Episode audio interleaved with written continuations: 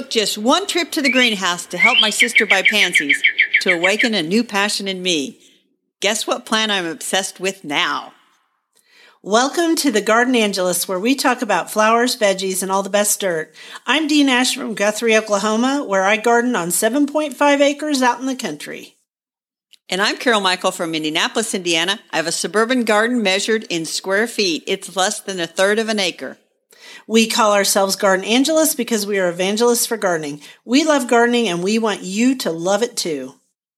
Yes, we do. And we aren't afraid to spill the beans and tell all of our gardening secrets, the good, the bad, and even the ugly. But that's enough of who, what, when, where. Let's move on to this week's episode. Hello, Dee. Hello, Carol. How is your garden growing today?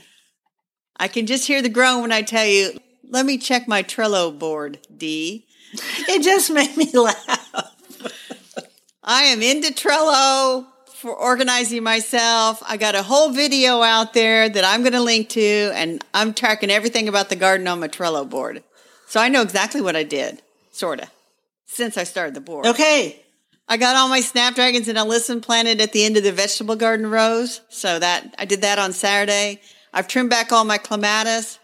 I did some general tidied up, and I planted a new perennial that I bought. I'll tell you about when we get to flowers. Sounds good. Want to hear about mine? I do. I worked in my front borders and in the garden beds that face the street that have the pink muley grass. Uh-huh. And Sharon came over yesterday and we worked in those two all day long. Got the lavender cut back. There's a lot of dead in my garden. I dug up several roses yesterday that died all the way to the ground. And let me just point out, a lot of my roses are grafted. Yep. So when they die below their graft, then there's no reason to keep them because you're just going to get that base rose, and you don't want that one. And then the hollies in my front borders, which are really old, are in terrible shape from the storms, and I think I'm going to remove them and start them over. I ordered more hellebores and epimediums for the front flower bed. I also planted some lettuce seeds outside and some onion plants. And I started more seeds indoors. And I planted a few more violas. And this is the best part. I took time to sit and watch the honeybees on the Scilla siberica. Why would I sit and watch them on that particular plant? Because that plant has blue pollen. And if a plant has blue pollen, then your honeybees have little blue pollen pockets. Oh, that's so cute. Isn't that cute? Our friend Leonie, who has Legend Garden Blog, she told me about that years ago, and I planted Scilla siberica for that very reason. That is neat. And you reminded me, I have a bunch of lavender that does really well in this one spot, and you know what? I need to go shear that back at some point. Yeah. You got to do it pretty quick. Our weather's kind of turned nasty, so it's going to be I think it's going to be a slow week. Last week's stuff just started taking off. This week, I think things are going to slow down, which is March. Are you getting snow? You know, when I woke up this morning and looked at the weather forecast, it said there was a chance of snow showers at 8, but now it's just rain and it's 34 degrees. So, but all those plants I planted, they'll be fine. They'll be fine. Yeah, they'll be fine, and this rain is good for them. Exactly. Here's our quote. Ready? I'm ready. Wild winds come a-blustering, clearing a path for the feet of spring, to dance her way along the lane, bringing daffodils again, by Patience Strong. That was lovely. It is, and I see some daffodils behind you on your counter. Are those from your garden? Oh, yes. Yes, those are from my garden. When I had to dig out that rose, we were going to smash them. And so Sharon cut those for me while I was standing there with the shovel digging up that rose. Roses are not easy to dig up. So she brought them inside for me, which was really sweet. That is nice. I just had the very little, and you always make fun of the way I pronounce it, but the tete-a-tete or whatever, the little tiny miniature daffodils. Tete-a-tete.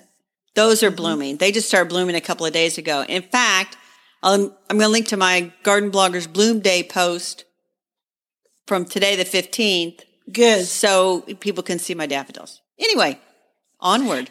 I thought your post was really beautiful. I looked at it this morning on my phone. Well, thank you. And you had some beautiful pictures in it. My tête-à-tête daffodils are also blooming. And what's so fun about tête-à-tête, and we've talked about this before in the daffodil episode we did, but they start out really short. Oh, yeah. And they're already blooming, right? Yes. But as they grow, but then their little stems grow and grow and grow, which is a little different from regular daffodils because... regular daffodils wait a while to bloom, but tête-à-tête wants to bloom when it's an inch tall. Oh, yeah. And they're so sweet to put in the tiny little vases, because we end up with tiny little vases. So, in fact, maybe I'll go out in the rain in a little bit and I'll pick some and that'll cheer things up in here. Yeah, I think that's a great idea. So, we're going to talk today about choosing a flower we've never grown before and commit to growing it. And when you came up with this idea, which I love, I was like, I don't think I've not grown any flower that I can in Oklahoma. In fact, sometimes I've stretched the zones and done really weird stuff before, right? Yes. But maybe there's one. And so we'll ask our listeners to make a suggestion of something that would grow in Oklahoma that I haven't tried. Yes, that is a good idea. Ask others. But you have something new. Yeah. I do. So I went to the greenhouse because my sister needed me to help her get pansies. Which ones should she get? So I had to explain what, like this one, this one, this one. But anyway, the owner, she had a little flat of plugs for something called Viola Etain, which I'm like, well, what's this Viola? Or Etain. Etain. I don't know if it's spelled Etain. I mean, I don't know which way it's pronounced. Is it pronounced Etain or... The only place I watched a video about it, and the guy said Etain. Okay, Etain. All right, so Viola Etain, which I've grown. I have not grown it. It's a perennial pansies, and I had never really thought about it or heard about it. I didn't know that. And she had a bunch of plugs there, and I said, what is this? And she told me that a guy had asked her last spring for him and wanted her to get him in, so... I was all over it. I bought 6 plugs, Dee, and planted them out in the garden already. So I wonder, I didn't know that Etain was hardy to zone 4A or so. Mm-hmm. And I didn't know that it's, therefore I didn't know it was perennial. I'm going to suspect, because they sell it here in Oklahoma. People don't know what it is, but it's often sold in these big, I think they're quart-sized pots. Yes. And I've put it in my potager before. And... I think in Oklahoma, it might not make it through the hot summer. Right. But the further south you go, the more you want to get it into shade in the summertime especially. But that's interesting. And it's a very beautiful flower. It is. It's yellow with like a lilac-colored edge. But here's the thing. I've read people find it a little bit hard to establish. And so I'm hoping by getting it in the ground early that I haven't like shocked it with the cold weather. By getting it in the ground early, I hope it takes root. They say you should shear it back a little bit after the big spring flush, and then you'll get a few flowers through the summer, and then it'll bloom again in the fall, and then go dormant, and it should come back. So I planted 6 kind of in different areas. We'll see how they do. Here's something else I found out, Dee. What? Well, it was bred by a breeder in England who had at one time the National Collection of Viola. Of course, Richard Cawthorn. But anyway, somehow Helen Dillon, the famous Irish gardener, got it. She gave it to Beth Chatto. Beth Chatto loved it. She named it Viola Helen Dillon because she got it from Helen. And Helen, I guess, forgot she got it from Richard Cawthorn and that it already had a name, E10. So sometimes it's sold as Viola Helen Dillon. Huh. Well, here in Oklahoma and in Texas, I've seen it sold as Viola Etain. And so it's beautiful and it looks great in a flower and vegetable border situation too. Mm-hmm. And that's how I've often grown it because sometimes in the spring, this is before I had the lavender around the edges. Now I don't have as much room. But back then I had a lot more room in early spring, so I would put it in then. It's very beautiful. I love this whole rabbit hole you went down. Well, before we get to the rabbit hole, let me say about Viola Etain. So a plant is going to cost you more than buying a flat of violas because it is a perennial, and so they're going to grow it in like a quart pot. And I was able to get 6 before she had even potted them up, so she gave them to me at a reduced price because she didn't have the labor or the pot or the dirt or nothing into it. Yeah, and I've never seen them sold that way before. But I think this is a whole rabbit hole that you went down, but you say you went down another rabbit hole. I did. So then I started looking for this national collection of viola in Great Britain, and I found the website where they have the national collections listed, and there are 650 of them in Great Britain. And we've talked about these before, that people get obsessed with like a particular plant and they get every variety of it, and or they have succulents or geraniums or violas. And so I'll add a link. I'll have to go back and find the link. I'll add a link in case our listeners are interested in the national collections. So I'm all about it. And there are 4 other perennial pansy varieties that I now must seek out and get. Oh my goodness. It's a big, well, since you love violas and violets. And in fact, I cleaned out a bunch of drawers this weekend on a day when it was kind of chilly this weekend. And I found it's a pressed picture. It's not really pressed, but it looks like pressed violets. And I'm looking at it right now. Oh, that's nice. I bought last year, 4 botanical drawings of violets that were from an old book. And the person had sort of, I guess the book was kind of a mess, so they took out all the pictures. I bought 4 and framed them and put them in my other room just to enjoy. You should take a picture of those. I'll put them on our deal. Okay. And I think what I'm going to do is look up my pictures of Etain, because I know I have them, and I'll take a picture of those too. If I can't take a picture of it, I'll go buy 3 plants and stick them in there because I know where they sell them. Who knows? I may have bought Etain before and just not thought about it much, but now Dee, I'm in super obsession land here. Super obsession land.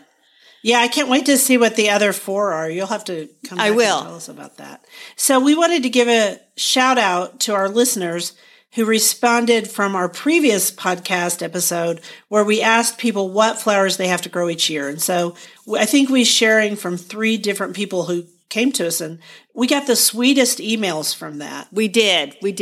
The first one is Donna, and she said that she has to have stock to go with her violas and pansies, and she's also bringing back 2 perennials, soapwort, which is saponaria, and boltonia. I don't think I grow soapwort, but I grow boltonia, and it is beautiful. So I can understand why. And I've also grown stock. I've grown it from seed and put it outside early in spring. And I've also bought stock plants early in spring, but they're usually done about the same time the pansies and violas are done here. Right. And they are very nicely scented. They have sort of a clove scent, which is why people want the stock plants. Right. And if you grow the ones that are long stemmed, you can put them in vases, which is neat too. And you can dry them. Okay, so on to the next one. So Christy in Alabama, she has to grow scarlet salvia. And she said that her mom was growing them when she was a kid, and the hummingbirds just flocked to it. And so that's why she loved it. The hummingbirds came, and then the bees came. And she said, and I thought this was a great way to put it, this was her springboard plant that launched her into gardening. I love that. I really do. I love that too. And if you have red plants in your garden, you don't really have to have hummingbird feeders because the hummingbirds just will flock to your garden. I have them all around my deck, and they don't fight because they have lots of different places to get nectar. And then there was Sean from Australia. We know we at least have 2 listeners in Australia. And we do. Sean from Australia has to plant phlox paniculata. Me too, Sean. Echinacea, and ajuga. I plant all 3 of those, and I think Carol does too. Ditto. I have all 3 in my garden. In Australia, he found a viola that is native to his region that he can grow, and Carol thinks he's referring to Viola banksiae, which is Carol once grew as a houseplant. Yeah, and actually I had it as a plant in my office when I worked, and it kind of was a viney thing. Yeah. And it did bloom. And then I also think that, this, Sean is like in equivalent zone 8, 9 is his equivalent zone in Australia. So I think our friend Cindy down in Texas has grown Viola banksiae in her garden. I think she has too. That is so cool. Well, the houseplant eventually died, and I thought, I need to get some more. Because, you know, I'm obsessed with Viola, and I guess I guess Viola is my favorite flower. Who knew? I guess so. Everybody's got 1 or 5. Or 10. But this is today. It's this. Wait till I go to the greenhouse again, and we'll figure out something else. You're just like this every year this time of year. So you ready for our next quote? I am. Laughter is sunshine. It chases winter from the human face. Victor Hugo from Les Misérables. You like that? We need more laughter these days, Dee, don't we? We do. I love that it chases winter from the human face. Exactly. Because I know exactly what he's talking about. You could just say it chases COVID from the human face. Because we're all just so sick of it. So our veggie is Carol's other springtime passion. The viola and... What's your favorite spring vegetable? Peas. I got to plant the peas, and this is the week. March the 17th is the day. Right. And I will be out there planting my peas, and I'm planting just snow peas and shelling peas this year.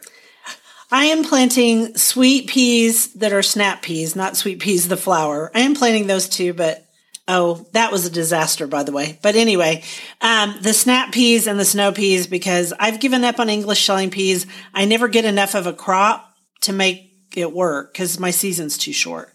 But you can definitely grow snow peas here. You can grow snow peas in abundance. Oh, yeah, I bet you can. And I just, I'm not big on the snow peas. No, I'm not big on the snap peas. I like the snow peas. Okay. I like both. And the shelling peas. So here's the thing that people do that's the big mistake and why your season is so short. Peas don't like it hot. Nope.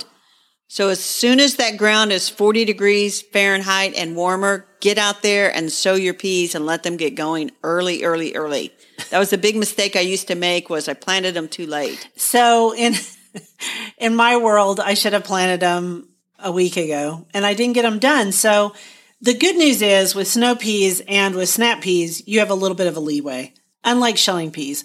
So I can go ahead and plant them today and get them done. I've got a lot going on today, but I'm going to get those peas in the ground today.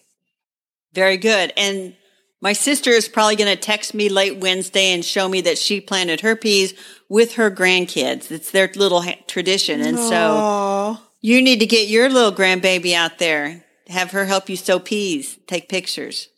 Yeah, I'll try. Her mama works this week, but she's coming over for St. Patrick's Day, so maybe I can make that happen.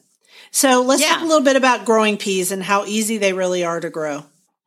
They are really pretty easy. You just sow them in the ground and let them go. That's what I do. Now, do you use an inoculant with them? I do not. I did one year. I thought it made no difference at all. If you have good soil, I don't think it matters.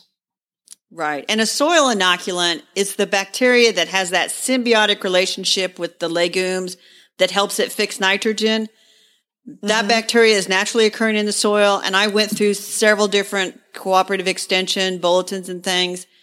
And I think it makes people feel better to do it, but they'll all tell you that you probably aren't going to notice a difference. And if you think your soil is deficient in this bacteria, you should get it tested first. Well, no one's doing that. So I just never have done it, and I just don't worry about it. It was a big thing 20 years ago, and I think I did it then. And you know what it did for me? One more dang step. Yeah, no one needs that. And I'm already so busy in spring. Yeah, I don't need another step to have to go through, and it's messy. So we both vote no inoculant. No inoculant. So on the peas, the shelling peas, I wanted to tell you that my favorite variety is, of course, Green Arrow. Right. It's a good one. And what are you growing? Oh, you wanted to know what I'm growing? Yeah. So in snow peas, I have them right here because I tried to get them planted yesterday and it didn't happen. I have an heirloom, and it's actually from Seeds of Change. And it says dwarf gray sugar pod. And I bought it because, A, it's dwarf, which means it doesn't have to climb as much to produce. Right. And also because look at that bloom, Carol. Can you see it? Oh, it's beautiful. It's pink and white. So I thought, I'm going to try those. And then for my snap peas, I'm growing Sugar Ann this year. And I did want to give a shout out though, last year, and I didn't buy them this year and I should have. I did Avalanche for my snow peas, and I loved Avalanche because they had lots and lots of tendrils, which made it very, very beautiful. It held on to things well, and you can eat those tendrils too. And it was just, it was beautiful. And I took lots of pictures of it, and it's on a post, and we're going to show the link. Very good. And the peas I'm growing, in addition to Green Arrow, I'm just growing a variety called Sugar Snap. So I think that I messed up and didn't get snow peas. You did mess up. So you did. Guess what I have to do before Wednesday? You have to run to the nursery and get some snow peas. Right. But that won't be hard. Snow pea seed will be around. Yeah, and I'll go to the greenhouse. They have Seed Savers Exchange seeds. So I'm going to go there because I'm like, oh, and see, this is why you have a Excel spreadsheet of your seeds, because then you can look and say, ah. I'll be honest, that really did help this year, and so I was wrong about the spreadsheet. And I would suggest other people do it if they have time and, you know, it's rainy and they're bored. Also, I may fall in love with Trello. I'm not going to fall in love with this week because I'm too busy. Well, I have a secret Trello board for our podcast. So if you feel like you want to look at it, I will share it with you. Anyway. Of course you do. Let's move. Oh, that other thing, Avalanche is really good because it doesn't need to have a trellis or anything to grow on or fencing. Well, most peas do need support, and so you should plan accordingly. Okay, that's not what I said. You weren't paying attention. I was paying attention. Fence. It just holds on better. I didn't say don't grow it without a fence. Okay. Yes, almost all peas, even if they're dwarf, will probably need some sort of structure to grow on. There is another pea, and I'm not growing it this year, but Burpee has a pea called Masterpiece.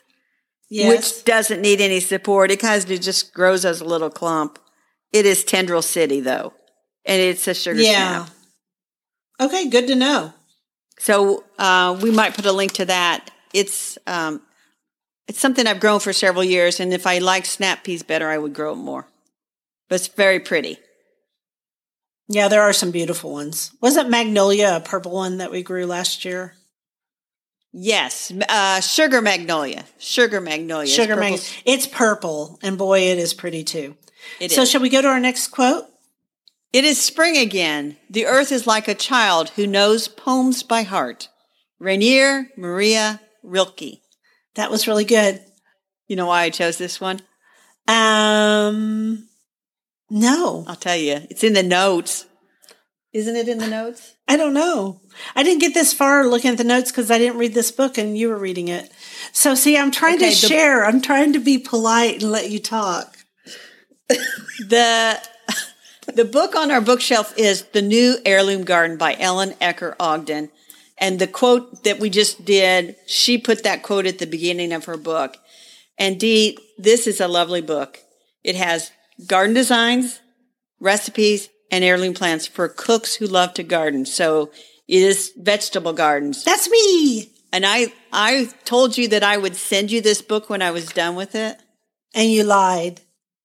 Well, I didn't lie, but it's going to take me a while because there's too much here that I need to explore. No, I'll just buy my own copy. What'd you say? Yeah, just get it. I'll just buy it. I'll just buy my own copy because you know what? You should keep your copy and then I'll buy a copy and then we can compare recipes. That would be fun. Yes. So it is about half garden design and garden information and half recipes. And she wrote in the back, an heirloom garden is an opportunity to plant a piece of history that provides a deeper connection to the food you eat, the people you love, and the landscape that surrounds your home. And that is beautiful. I love that. And I'll tell you, the tie into peas, by the way, the Green Arrow pea, I consider that the family heirloom pea because that was the one my dad always grew. And you said that, I think we talked about that last week on things we must always grow. That's right. So this is a beautiful book and Dee is full of inspiration. And in addition to the garden plans, which she has kind of by types of gardens, like an herb and aromatics garden, the French heirloom garden, just about anybody would find a garden in here they want to grow. But she also has these seed talks where she interviews other gardeners and seed specialists and things. And I noticed there's one with Rosalind Creasy, whom we both know, who always has a beautiful vegetable garden. And a really, really fun lady. Yes. And Felder Rushing, who's got a great sense of humor. She has some seed talk with him. And so I really love this book, and I think our listeners might like to check it out as well. And Ellen has a website, which we're going to link to, and you can go to her website, and there you will find that book, or you can go to the Big A. And she had another book called The Complete Kitchen Garden, which I kind of think that I might have around here somewhere, and you might actually have that one, Dee. I do have that one. Yes. Mm-hmm. And she's a lovely writer, and she takes beautiful pictures, or whoever does the pictures in her book does a beautiful job. Rosalind Creasy, you mentioned her. She's another one. If you ever pick up one of Rosalind's books, they were mostly published during what I consider the great time of garden writing, where you had really wonderful photographers. Yes. And wonderful writers, right? Yes. Even her newest book is really beautiful that way too. The point is I think she and Ellen do very similar, beautiful work, but each in their own voices. Yes. So I'm going to go buy this book. And you know, when I went to the little bookshop that I go to, that's all of 500 square feet, she has cookbooks and she has some gardening books, and she had this one front and center. And I'm sure it's probably already gone, because the minute you pick this up, you think, I got to have that. No kidding. Okay, well, good to know. And I was going to also say, I have this muse board that's next to my desk in the kitchen where I write, and it has all these things that really speak to me. And one of them is a bumper sticker, and it says, "Love people, cook them tasty food." That is, and I would say that, that's what I think of when I think of this book. It's beautiful, and I'm glad you're going to go buy a copy, because then I don't feel guilty for not sending you mine, because I got this review copy. That's okay. So anyway, that book is The New Heirloom Garden by Ellen Ecker Ogden. It goes on our recommend list. You want to hear the next quote? I do. "Oh, spring is surely coming. The couriers fill the air. Each morn a new arrivals, each night her ways prepare. I scent her fragrant garments, her foot is on the stair." That's John Burroughs. I love this idea as spring as like a princess. Yes. Yes. She has couriers coming in. She smells good. She's got fragrant garments. She's coming up. Yeah, I love it. I love all that too. So our dirt this week, you have one and I have one. Yes. My dirt is that Gardener's World, the British show that we are obsessed with Monty Don. The new season starts on March the 19th. There's a big article in the New York Times about Monty Don and sort of his history and all that stuff. And the good news is, Dee's doing like a happy dance. I am. So normally the season starts off with half-hour episodes, and then when things get really going, they go to an hour. There is such a demand for this show that they're starting right off with the hour episodes. That's awesome. I did not know that, because I haven't read that in the New York Times yet. So that is so cool. And I was going to say, in the U.S., you can subscribe to BritBox, and you can see the show there. It's the best way to get to it. It is. It's the best way, and it's the legal way, which is good. Exactly. You know, back in the old days, we couldn't get it the legal way, but now we can, and it's not very expensive. And then you can watch it as much as you want to. And I actually walk on the treadmill while I watch it, which is very nice way to get my steps in. So have you said all you want to say about that? I have said all I want to say about that. Now your dirt. Okay, so my dirt is the Great Grow Along, and it's a virtual garden festival. It starts this Friday, the same time that Gardener's World does, and that's March 19th, and it starts on 1 p.m., and it runs through Sunday. So the point is it's $29.95 plus $2.64 processing fee. But it's a good way to enjoy some excellent speakers. I think there's over 40 speakers that are speaking. No, I'm not speaking in this one. Neither is Carol, but I wouldn't have time to speak in it anyway. I'm too busy in the garden, and I'm too busy garden coaching. I'll be honest. Right. I couldn't do it. And virtual garden talks, there are so many of them right now. We're going to include another link on greatgardenspeakers.org, where we're both registered, of upcoming talks. And you can see, I saw the Williamsburg Gardens had some talks along with the Great Grow Along. So that's a good place to sort of bookmark. And as virtual events get known, they're added to that website. So onward. Onward, gardeners. There you go. So let's talk a little bit about our garden commissions for next week. Mine is, I've got to get those pleas planted today somehow, some way. And I need to plant some more lettuce. I did plant some, but now it's time to plant more. And at this point in Oklahoma, I would only do leaf lettuce. You don't have time for anything that makes a head. Right. Asian greens. I'm doing a lot of that right now. I also am going to start my basil indoors. I waited a little bit and I've got several varieties I'm growing. And that's what I'm doing this week. What about you, Carol? So now I'm going to go buy some peas for the snow peas because I forgot to get them. And then I'm going to plant all my peas out on Wednesday. I haven't really started indoor plants yet. I think that I might start some columbine seeds that I got from Renee's Gardens. So I'm going to start those. That's fun. And that's it. I have a lot of flowers started. Mm-hmm. Oh, I did want to say for Oklahomans and Texans, it's time to plant potatoes. So if you've got your potatoes, plant them. If you don't, go to your local greenhouse. Here in Indiana and points north, it is not time to plant potatoes. Anyway, we want to thank everyone for listening to The Garden Angelist. If you like our podcast, please tell your friends about us. Also, hit that subscribe button so you don't miss anything.